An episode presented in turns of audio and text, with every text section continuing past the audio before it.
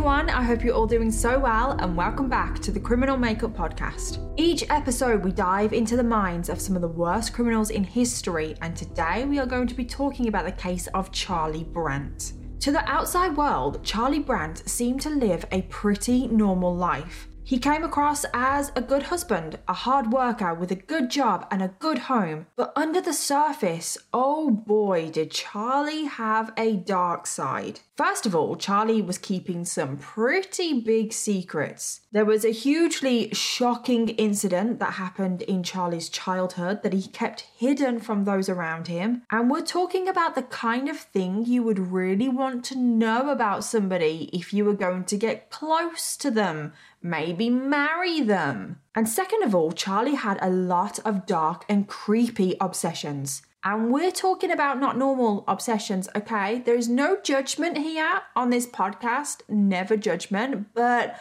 oh god, Charlie, yeah, I can't help but judge him. And unfortunately, this included a creepy obsession with his very own niece, a woman called Michelle Jones. And very sadly, Charlie's dark side built and built under the surface until an incident occurred with his niece that ended in absolute tragedy. And we're talking like truly shocking. Some of the things that happen in this case are not nice to hear about at all. And then, on top of all of that, to this very day, there are still a lot of questions surrounding just how terrible Charlie Brandt was, which will obviously make a lot more sense later on in the case. So, with all of that being said, let's dive in.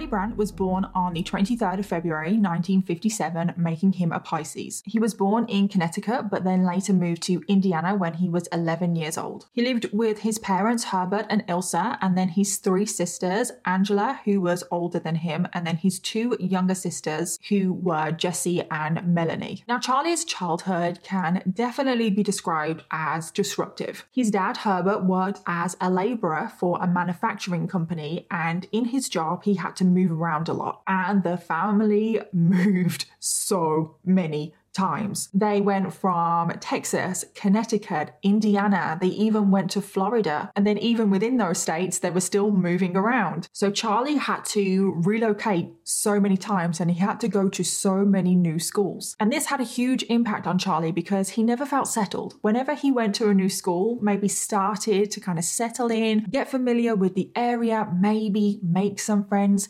his family would have to move again. And Charlie has been described as a very shy, introverted child, and he struggled to make friends anyway. So having to relocate and go to different schools all the time, it made it so much harder for him to come out of his shell. And because he was always the new kid in school, he was an easy target for bullies. But on top of that, Charlie obviously was suffering at school, but he also didn't have it that easy at home either. And this was because his relationship with his father was um, a bit strained. Now, Charlie's dad, Herbert, thought that Charlie was too much of a sissy boy, that he wasn't manly enough. And Herbert wanted to make his son more manly, so he would take him on hunting trips, teach him how to do, quote, manly things, which whatever that is. And he would also scold Charlie whenever Charlie showed any emotion. Charlie was never allowed to show emotion because that was weakness. That was too girly. He was never allowed to cry and uh, remember that. But Charlie did have one comfort in life, and that was the family dog. The dog was a beagle, and I don't know the name of the dog, I'm sorry. This dog was Charlie's best friend, and I feel like we can all relate to that. All of us pet owners, we can relate to that. Like, our dog is our best friend, they are a part of our family. And Charlie loved spending time with his dog, they were inseparable when he was at home. However, Charlie's dad had a problem with this. Of course he did. Because Herbert didn't like how attached his son was getting to this dog. I just don't understand, like, what is the big deal? But Herbert thought, hmm, I don't like this. You're becoming too emotionally dependent on this dog. That is not manly. Mm, no, no. But I think what possibly annoyed Herbert more than anything else is that the dog would always misbehave for him. But for Charlie, the dog was perfect, so well behaved. And this really annoyed Herbert because he wanted authority over the dog. He never once thought to himself that he was the problem. And Charlie's dad just always used to get angry at the dog, just always used to shout at it, not be very nice, which was possibly the problem. Herbert, dogs don't really respond to that. But for Charlie, this dog was everything to him. This dog was the one ray of hope he had in his life. But unfortunately, that would not last forever because when Charlie was aged 13, an absolutely terrible incident occurred that would change Charlie's life forever. And ultimately, I do believe that this was the moment that triggered off the series of events that happen in this case. Like, I do feel like this was the trigger point. And I do need to warn you all now um, something does happen to the dog. So just prepare yourselves for that. It's not going to be nice to hear. And things escalate very quickly from this moment on. So, what started all of this was that one day the whole whole family were on vacation and it was over the holiday period. And one day, Charlie and Herbert were out hunting, doing manly things, and they took the dog with them on their hunting trip. So they were out hunting, they were shooting their rifles, and all of a sudden, the dog ran away. I don't know what happened. I don't know if the dog got scared, got spooked. I don't really know, but the dog just ran away and it ran away into some bushes and it wouldn't come out. So, because the dog wouldn't come out of the bushes, Herbert was getting really, really angry. So, he pulled out his rifle, pointed it at the bushes that the dog was hiding in, and just started shooting. Herbert's version of events is that he only started to shoot into the bushes to scare the dog into coming out of the bushes. Herbert claims he never intended to hit the dog, but tragically, he did. The dog was hit by one of the bullets that he fired and very sadly died. Charlie had just witnessed his dad shoot his dog. He was absolutely heartbroken and he wanted to cry, but he wasn't allowed. He had to keep that emotion in. He didn't want to look like a quote sissy kid in front of his dad. And the family left vacation a couple of days later, and the dog was no longer with them. Now, Charlie's versions of events are slightly different. He believes that his dad shot his dog on purpose. Charlie claims that his dad wanted to teach him a lesson. You shouldn't get too emotionally attached to a dog, which is disgusting. It's awful. I have no words for that. But we obviously don't know which version of events is actually true. Is Herbert's true? Is Charlie's true? But if we just pretend for a second that Herbert's version of events is the true story, why the hell would you shoot bullets into a bush to try and scare a dog out. The dog is clearly hiding in the bushes because it's already scared. That is not the way to get a dog out of a bush. So the whole family now is back at home. They have returned from vacation and it is the first week of school. Now, Charlie it is thought, because we obviously don't know, but in that first week back, we can assume that Charlie was having some pretty dark and disturbing thoughts. And we're assuming this because of what he goes on to do next. Because if you thought that the whole dog incident was the shocking incident that I was talking about in the intro, well, you would be wrong.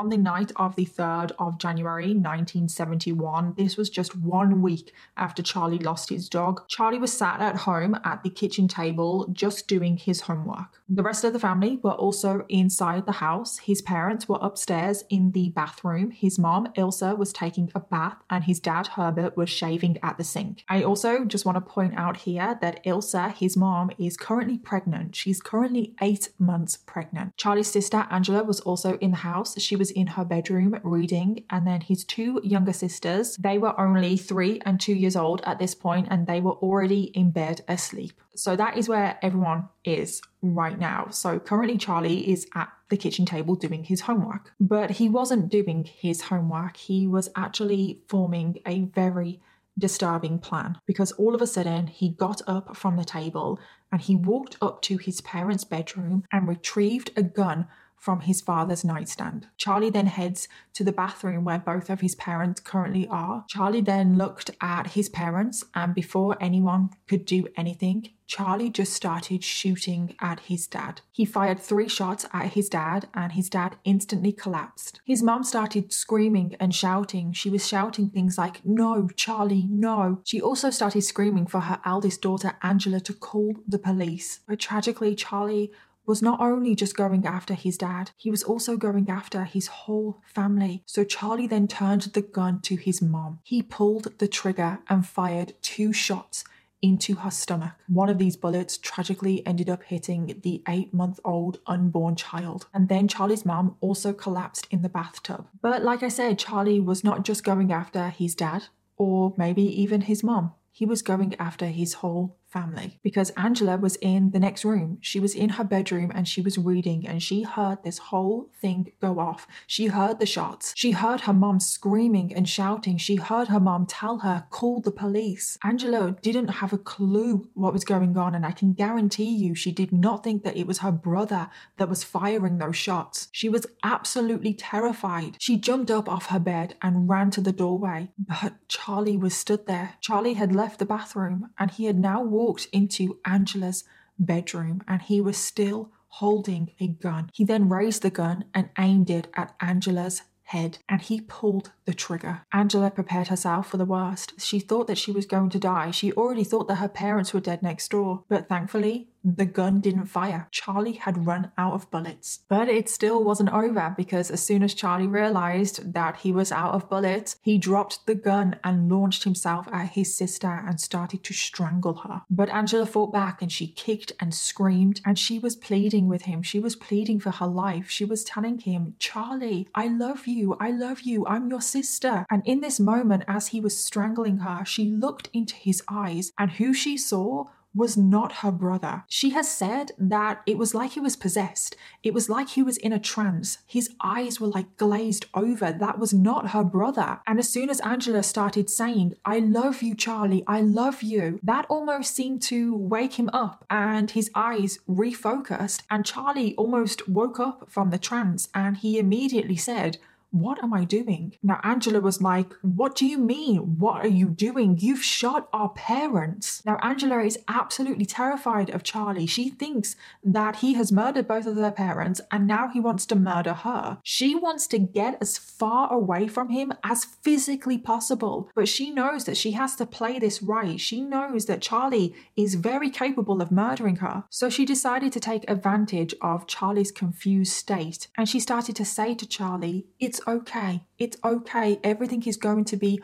okay. Everything is fine. We'll run away together. We'll always be together. I'll never leave you. She told Charlie to pack up some things because they were leaving. They were going to run away together. And Charlie agreed. So he went to pack up some things. And as soon as he was out the way, Angela bolted for that door and she ran to a neighbor's house. Finally, she had managed to escape. She was in hysterics at this neighbor's house. She was saying, My brother has shot my parents. My brother has shot my parents. He has killed them. Please call the police. Please call an ambulance. But back inside the house, what Angela didn't realize is that their dad, Herbert, even though he had been shot three times in the back, had managed to get himself up, get himself to a phone, and he managed to call an ambulance. So an ambulance was already on its way, and also the police were already on their way as well. So the ambulance arrived not too long after Angela managed to escape from the house. They found Herbert lying back on the floor, and even though he had been shot three times, they managed to treat him, and Herbert amazingly survived this attack. But very sadly, the same could not be said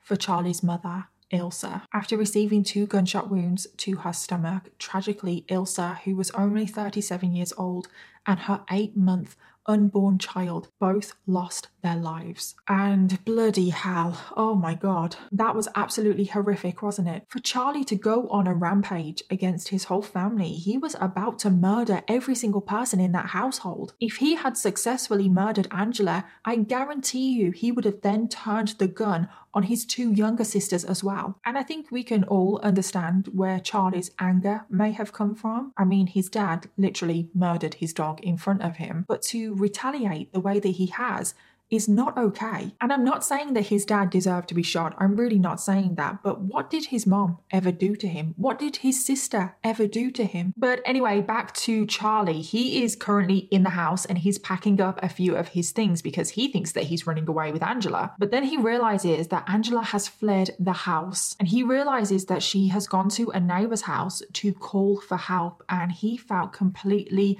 devastated and betrayed by Angela. And this is definitely something to note because this is another trigger for Charlie. But fortunately, in that moment, Charlie just seemed to give up. And as soon as the police arrived, he gave himself in. And he seemed to be remorseful and felt sorry for what he did, but also confused. He didn't understand why he had done what he had done. Charlie was arrested for what he had done and he was interviewed, and the police just couldn't find out a motive for why Charlie had done what he had done. Charlie was not giving any reason. I mean, obviously, we're going to assume that he acted out of anger and wanted to get revenge on his dad because of the dog situation, but Charlie didn't actually mention that to the police at the time. He just kept saying very vague and very weird statements. He kept saying things like, I was programmed to kill my family. I loved them and I didn't want to, but I was programmed to kill them, which is not normal. That it's like, what the hell? Charlie was examined by two psychiatrists because obviously he's only 13 and he's just murdered his mom and the things that he was saying as well. But the two experts determined that Charlie had no mental illness. He had no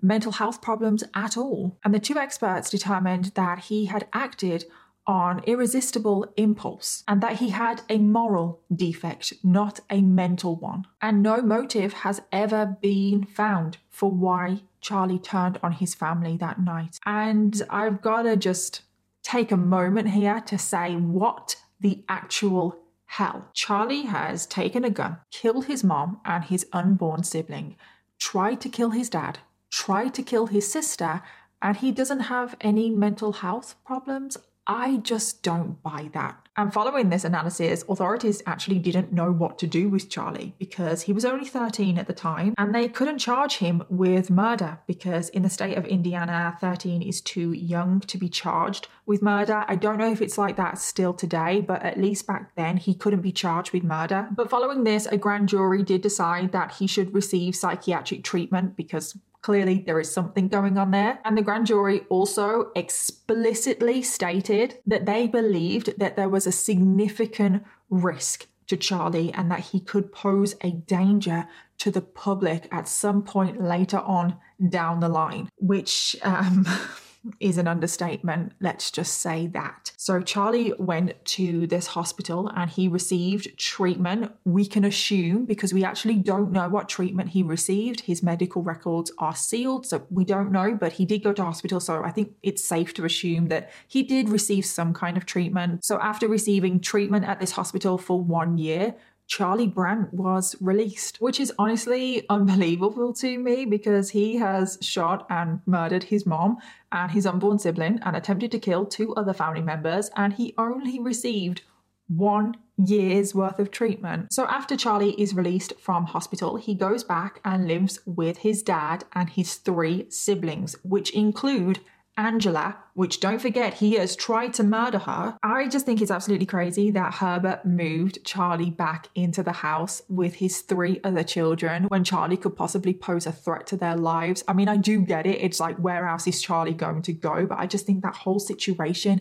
is crazy. And Angela Poor Angela, she was absolutely terrified of Charlie. She did not want to live with him. She was scared of him. I mean, of course she is. You would be scared of anyone who has tried to murder you. But apparently, Herbert had completely forgiven Charlie. Herbert was actually the one that petitioned for Charlie to be released from that hospital. Herbert had stayed loyal to his son throughout the whole process. But not just that, Herbert never spoke to Charlie or anyone, which includes his three other children. He never spoke to anyone about the shooting. So when Charlie was released, he never said, Oh, hi, Charlie. What the hell happened there? Maybe we should talk about it. Why did you want to kill me? Why did you kill your mom? Herbert never had any of those conversations. He never tried to get to the bottom of what happened, maybe help his son, maybe prevent it from happening again. But he also never talked to Angela about what happened, and Angela is absolutely traumatized by the events of that night. And Herbert never said to Angela, It will be okay. I won't let it happen again. I will keep an eye on him. None of that. But not just that. this is what really gets me. So remember, Charlie has two younger siblings who, at the time of that attack that night, were the ages three and two. They were too young to realize what was going on on that night. They were asleep in their bed, and Charlie's dad never told his two youngest daughters how their mom had died. Those two younger children believed that their mom and their sibling died in a car crash because that is the story that Herbert spun. Those two young girls, Jessica and Melanie, went through pretty much their whole life until they were in their 30s thinking that their mom had died in a car crash. They had no idea that actually their older brother had murdered their mom. Imagine finding out that. Imagine finding out that your older sibling was actually the reason your mom is no longer here. Angela was also never allowed to speak about what happened. Herbert literally wanted to keep this a secret from the entire world. So no one ever spoke about this incident. No one said a word. And if that is not the literal definition of sweeping something under the rug, I don't know what is. I mean, all families, at least most families, have a few family secrets.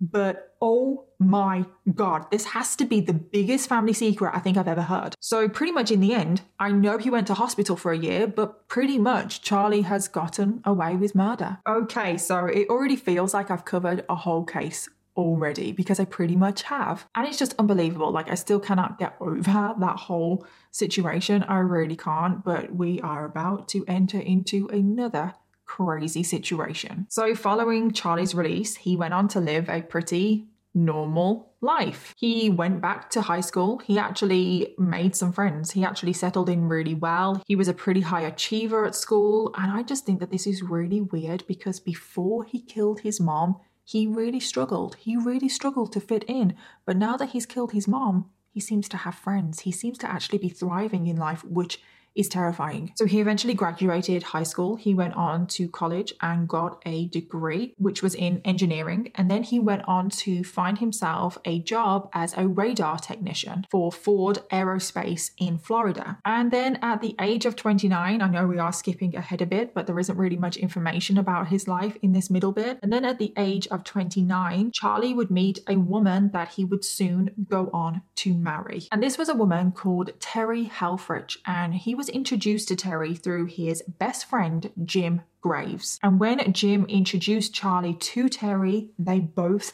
hit it off. Terry was described as having a carefree personality. She was just very kind, very sweet, and Charlie quickly became infatuated with her. And it wasn't long until they were married. It was a very whirlwind relationship, but they seemed to have the perfect relationship. At least that is what everyone around them thought. They were the couple that people envied. They just seemed to have everything. They seemed to be so in love. They moved into a nice beach house together in Florida. Everything on the outside seems great, but as we know, that is not always the case. Because as we already know, Charlie has a very dark secret and he also has a very dark disturbing side as well. There were definitely a few warning signs, let's just say, that would emerge about Charlie.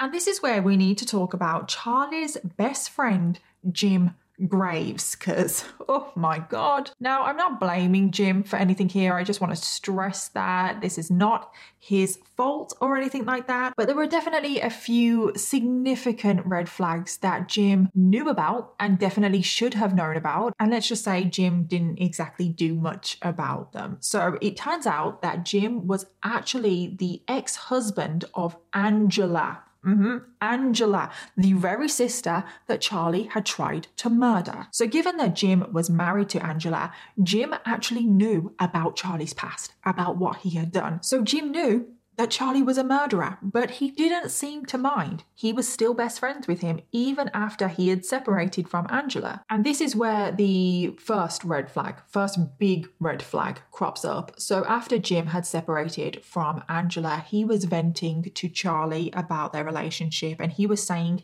Your sister Angela, she broke my heart. He was just venting to his friend about his relationship. But Charlie's response was uh, not normal, not the normal response. Charlie said to Jim, Well, you know how to get back at a woman, don't you? You should kill her, cut out her heart, and eat it. Now, what would you do? If someone said that to you, what would you do? Well, Jim didn't do anything. He just thought that Charlie was joking. And I just feel like maybe he should have taken him seriously because you should definitely all remember this heart thing, this cutting out the heart. You should all remember that. And I also just want to point out that Jim is venting about his ex wife, who is Angela, who Charlie has tried to murder. And then Charlie jokes about, oh, you should cut out her heart and eat it. Now, me personally, I feel like anyone saying that is a red flag. But if someone is saying that about someone that they've already tried to murder, huge red flag. But Jim didn't seem to think that. Also, we have to remember that Jim was the one that introduced Charlie and Terry to one another. Why the hell would Jim introduce Charlie to anyone. Like, why would he do that? He knows about his past. And Charlie had gotten married to Terry without ever telling her about his past. Charlie never told Terry that he was a murderer. Now, I feel like I can safely speak on behalf of everyone, really, and say that that is something that you would want to know about someone before marrying them. Terry got married to Charlie and she just didn't have a clue what he was like, what he was capable of, what his past was. She had no idea that her husband had actually murdered his own mother. Now, Jim has come out and said that he did try to convince Charlie to tell Terry. But I want to put emphasis on the word try because I feel like he may have a different definition to what that word means. I mean, obviously, it's not his complete responsibility. I do know that. And I am not putting the blame on Jim. But let's just say he didn't exactly try hard enough to make sure that Terry, who was his friend beforehand, he was the one that chose to introduce Terry to Charlie. He didn't try hard enough to make sure that Terry knew exactly who she was getting involved with. But that is not the biggest red flag. No, no, no. The biggest red flag actually came a few years after Terry and Charlie had been married. So, Terry, Charlie, and Jim, because Jim was really close to the couple, they were all out drinking out for the night, and Charlie went to the bathroom. So, it was just Terry and Jim. And Terry has this terrified look on her face, and she turns to Jim and says, I think my husband has murdered someone. And Jim responds, Whoa, what do you mean? But then Terry went on to explain that a woman was murdered not too far from their house. And this woman had been decapitated and her heart had been cut out. Remember, I said about the heart cutting, and you should remember it. Mm-hmm. Yep. And on that very evening of the murder, Charlie was nowhere to be found. He wasn't at home and he didn't come home all evening. And when he eventually did come home, he was covered in blood. Terry obviously confronted Charlie about being covered in blood. She was like, What the hell is all of this? And Charlie just went, Oh, I've been out fishing. I caught some fish and I cut them up. And Terry was thinking to herself, That does not look like fish blood. Now, Charlie was a pretty avid fisher, so this story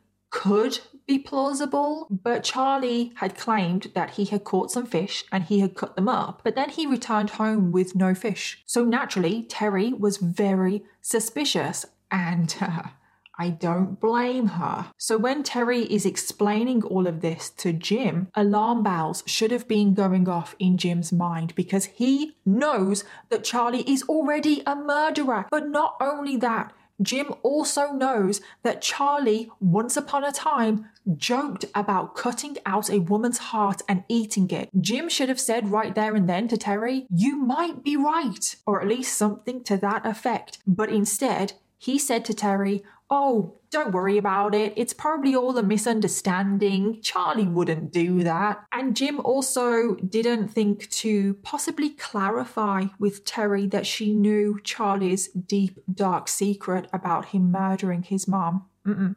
Jim just uh, swept it under the rug like everybody else. And I think Terry was really convinced that Charlie could be responsible for that murder, and she wanted to go to the police, but Jim was the one to convince her not to. So Terry decided to put this whole incident behind her, and she never found out whether Charlie was responsible for that murder or not. And take note of this because it does come back up. But following this potential murder incident, Charlie and Terry remained married and happily married for another 15 years. 15 years go by and Terry is still in the dark about Charlie and exactly what he has done. But the secrets and the weird obsessions do not end there because now we need to talk about Charlie's secret obsession with his niece. Charlie's niece was a woman called Michelle Jones, and in 2004, she was 37, and she worked as an executive for the Golf Channel in Orlando, Florida. Now, she was extremely hardworking. She was described as a very social person. She was very energetic. She was extremely close with friends and family. She had a lot of people around her, and she was very close to her aunt Terry, who is obviously the Terry in this story, and she would spend a lot of time with Terry, which meant that she also spent a lot of time around Charlie. But what Michelle didn't know is that Charlie had a huge, weird, secret obsession with her. And whenever Charlie was around Michelle, he wouldn't actually speak too much, but he would always just be there lurking in the corner, in the shadows. He would watch her. But on top of all of that, Charlie had a very, very creepy nickname for Michelle, and that was Victoria's Secret. Charlie would call Michelle Victoria's Secret because Michelle wore Victoria's Secret underwear. And I don't even want to know why the hell or how Charlie knows what brand of underwear Michelle wears. But Charlie didn't just use this nickname in private. Oh, no, no. He would call Michelle Victoria's Secret around friends, around family. I actually don't know if he used to call Michelle Victoria's Secret to her face, but I do know that he used to use that nickname around a lot of people and no one seemed to find this weird. But Charlie would talk about Michelle all the time, and he is literally the definition of a creep. But we possibly haven't even gotten to the really creepy stuff yet, which we're about to, which I'm already feeling really weird about because it's disgusting. But another obsession of Charlie's was human anatomy. Throughout Charlie's bedroom, there were posters, textbooks, journals, all on human anatomy. And I'm talking like really detailed, graphic stuff, the kind of stuff that you possibly only would need if you were a medical student or something like that, or a doctor. There were also newspaper clippings, many newspaper clippings of human hearts. And then on the back of the bedroom door, remember that this bedroom belongs to both Charlie and Terry.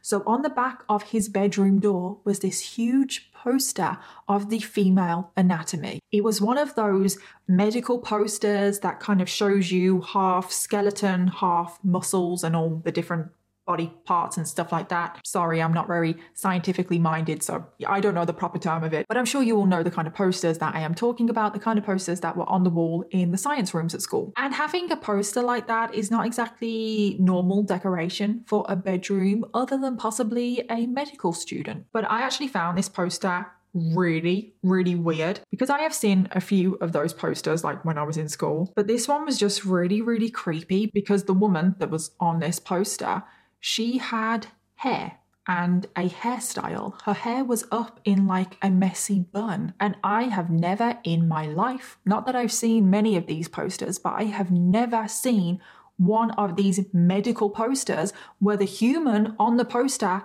has hair and a hairstyle. Is that normal? This woman has a messy bun. She has like a fringe thing going on.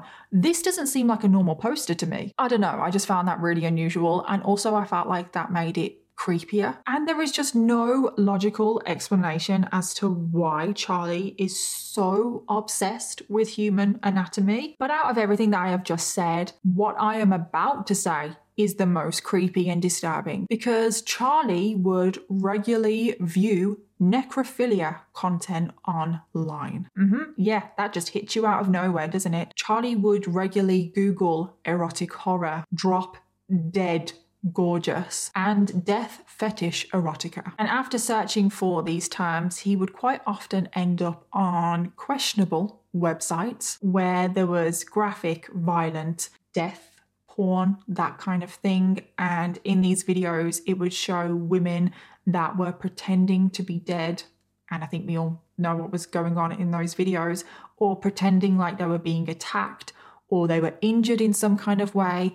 And that is what Charlie used to get off on. Charlie would also regularly look at autopsy photos online as well. He was just really obsessed with death and the human body. Another very weird, creepy, disturbing obsession of Charlie's is that he had a huge collection of Victoria's Secret catalogs. They were all addressed to him. He had so many. And when you think about the nickname that he gave his niece, oh, this is just so creepy. So I feel like saying that Charlie has a few red flags is an understatement. And it's hard to know how much Terry actually knew about all of this. I mean, obviously, she must have known about his obsession with human anatomy because she shared a bedroom with him. She saw that poster every single day on the back of the door. She must have seen all of the textbooks and the journals in their bedroom. She must have. But what else did she know? Did she know about his creepy obsession with her niece. She obviously was suspicious about that murder, and I just feel like there must have been more that Terry knew because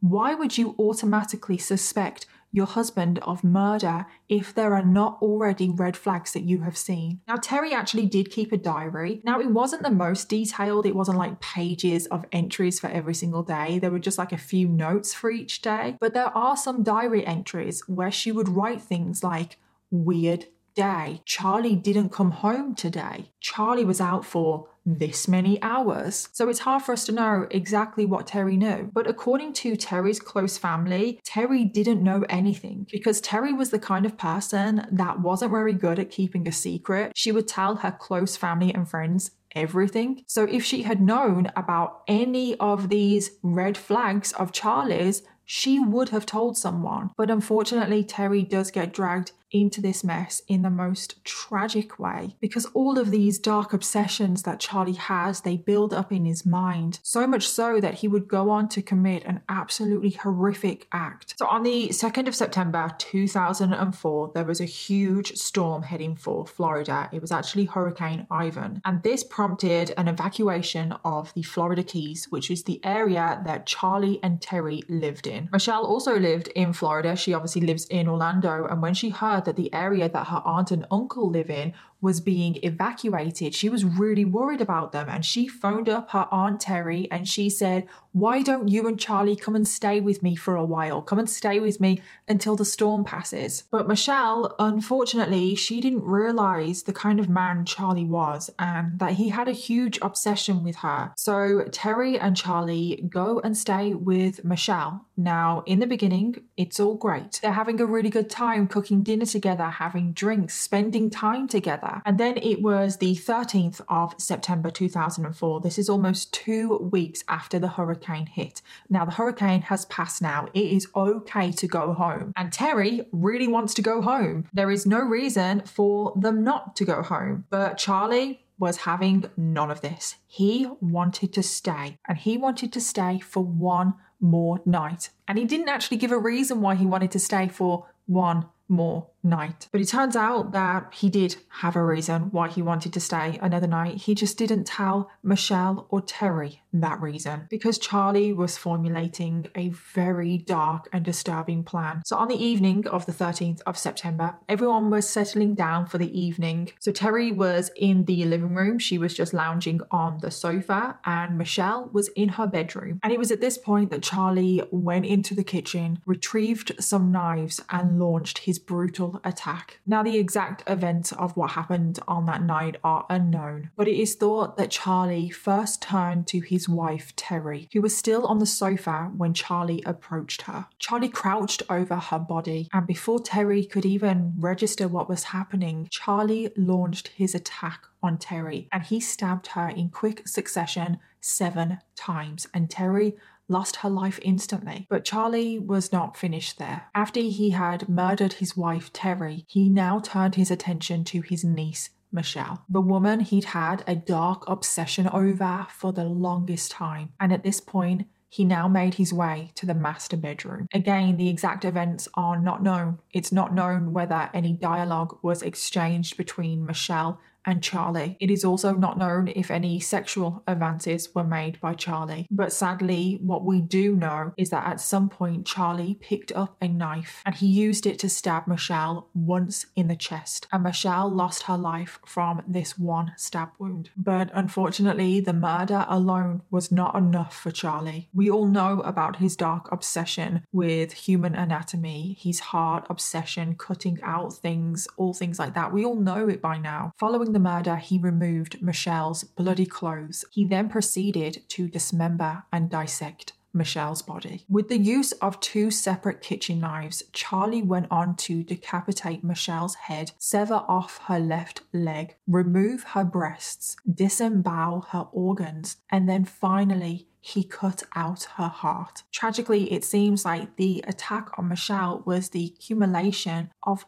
all of Charlie's sick desires and his obsessions. And then, after Charlie finished brutally murdering his wife and niece, he took a shower. He cleaned himself off. He then made his way to the garage and he tied a noose from the rafters and he hung himself. And I don't have any words. It's like, what the actual hell? This attack on Terry and Michelle seems to have come from nowhere. And just to think about the final moments of both Terry and Michelle to see who it was attacking them. And it's just crazy. It really is just crazy how it escalated. Like, what the hell? I mean, I think it's safe to say that Charlie's main target was always Michelle. I think that's very clear on how he murdered Michelle in comparison to how he murdered Terry. So the next day, on September 14th, 2004, friends and family were becoming concerned about Michelle because Michelle was the kind of person that she was always in contact with other people. So when her friends and family didn't hear from her, they were concerned. So a concerned friend went over to Michelle's house and they were able to see into the garage. And this is when they saw Charlie's body hanging from the rafters. And that sight alone would be absolutely horrific. And I'm just really glad that that friend didn't go into the house and straight away phone the police because I am so glad that they didn't come across Michelle's body themselves. So they immediately phoned 911. So the police then arrive at the scene and they kick down the door and they come across an absolute horror scene. I mean, can you imagine what that master bedroom would have looked like in the way that Charlie had murdered Michelle? The police found Terry and she was stabbed to death on the sofa, and then they came across Michelle's body, and Michelle's body was stabbed to death as well. But then they also found Michelle's head just there next to her body. They obviously also found Charlie's body, and the police were left scratching their heads. They were thinking, what the hell happened here? They obviously figured out straight away that it was Charlie that carried out the murders, but they were just thinking to themselves, why? Like, why did he murder these two women? On initial investigation, what they could find out about Charlie is that he was in a happy, loving relationship with Terry and he was just a happy, normal guy. So, of course, the police head down to Charlie and Terry's home, which is still boarded up from the hurricane. Inside the house, they start to discover Charlie's dark secrets and obsessions. They come across the anatomy poster on the back of the door, they come across the surgical books, the newspaper cutouts of the hearts, the huge collection of Victoria's Secret catalogues. They also managed to figure out that Charlie had a huge obsession with his niece. And as soon as they find out that he has this huge obsession with his niece, the police think, right, that is the motive. But the revelations don't stop there. Because during the investigation, Angela, Charlie's sister, came forward. Now, we all know the shocking story that Angela has to share, and she wanted to tell the investigators straight away. Angela had carried the secret of what Charlie had done her whole life. And now Angela comes forward and tells the police that Charlie had murdered her mother and tried to kill her father and herself. And it was at this moment, over 30 years after it happened, that Charlie's two younger sisters, Jessica and Melanie, finally found out that their mother had not died in a car crash. She was actually murdered by their brother. And these revelations were also earth shattering to Michelle and Terry's family. They were furious that they didn't know who Charlie was, that they didn't know about his past. They were also furious that someone can just murder someone. I know he was 13, but they were furious that Charlie was just able to murder his mom, go to this hospital for a year, and then no one actually know what he's done. But things were not over just yet because now the police had learnt about Charlie's past and they also knew all about his weird obsessions with human anatomy and heart removal. Combined with how Michelle was murdered and that her head was decapitated and her heart was cut out, the police start to think to themselves there is no way that this man man has gone from killing his mom at the age of 13 to now 30 years later, this being his next murder. They were thinking, I can guarantee that this man is a serial killer. So the next line of investigation for the police, they start to think, does this man have any more victims. The police start poring over cold cases. They also learn that with Charlie's job, he traveled a lot which gave him a lot of opportunity to have a lot of victims. And because Charlie had a very specific MO, I mean, it's not exactly very common, is it, for a victim to be decapitated and then their heart cut out? So when the police are looking into all of these cold cases, they have his MO. And unbelievably, I actually cannot believe I'm saying this, but 26 murders could be linked to Charlie Brandt. Yes, 26. He has a very specific MO, which means those 26 victims were killed in a very similar, if not the exact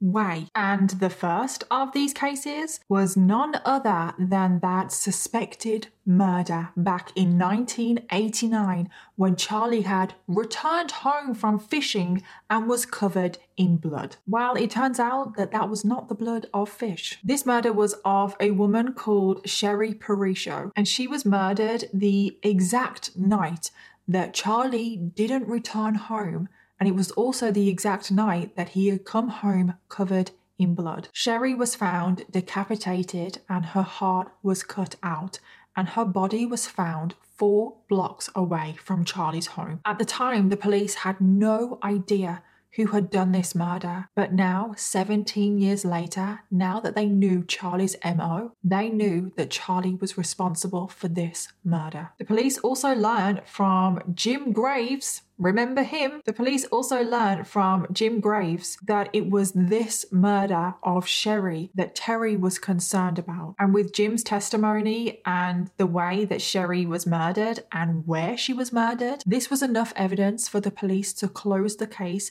and definitively link the murder of Sherry Perisho to Charlie Brandt. But there was more murders. In 1995, the body of Darlene Toler was found wrapped in a blanket on the side of a highway. She had also been decapitated and her heart cut out. Again, at the time, the police had no idea who had killed Darlene. But now, almost 10 years later, now the police knew Charlie's MO, they reopened the case. Now, Charlie kept meticulous records. He was a very organized guy, which is probably how he was able to get away with these murders. But he kept meticulous records of all of the mileage that he did in his car. And on the day that Darlene was murdered, Charlie had made an entry into his log that he kept, and he had done the exact amount of miles from his house to where Darlene was found. But not only that, a dog hair was found wrapped in the blanket that Darlene was found in. And amazingly, after searching Charlie Brandt's truck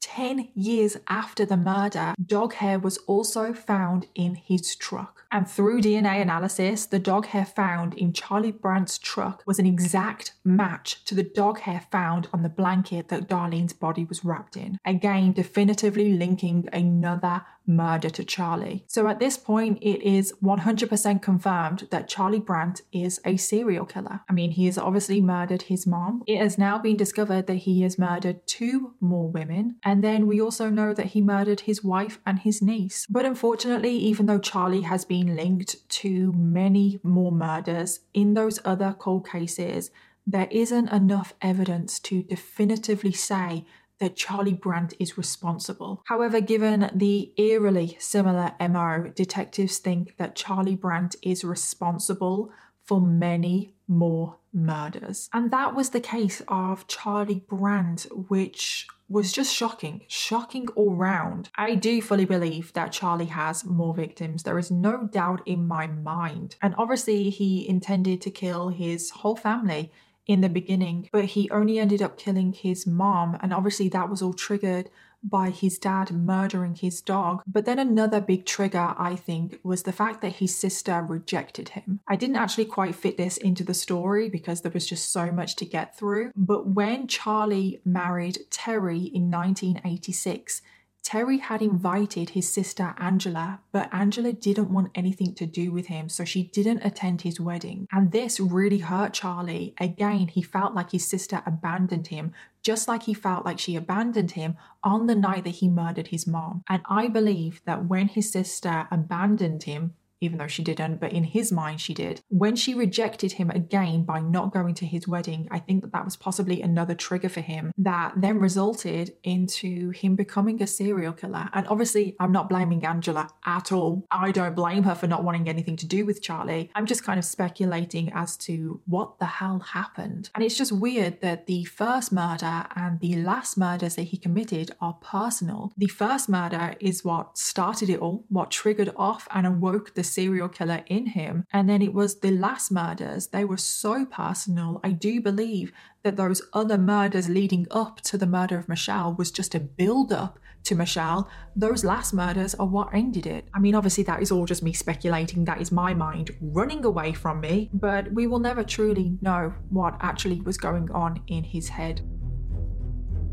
And that brings us to the end of the episode on Charlie Brandt. There are no updates on this case. So thank you so much, everyone, for listening today. Subscribe or follow to make sure you never miss an episode of The Criminal Makeup. And if you enjoy the show, it would mean so much to me if you could leave a five star review. In the meantime, if you've been affected by any of the themes in this episode, please take the time to look at the description for this episode for some helpful resources. Special thanks to my producers at Audioboom Studios, and I'll see you all in the next one.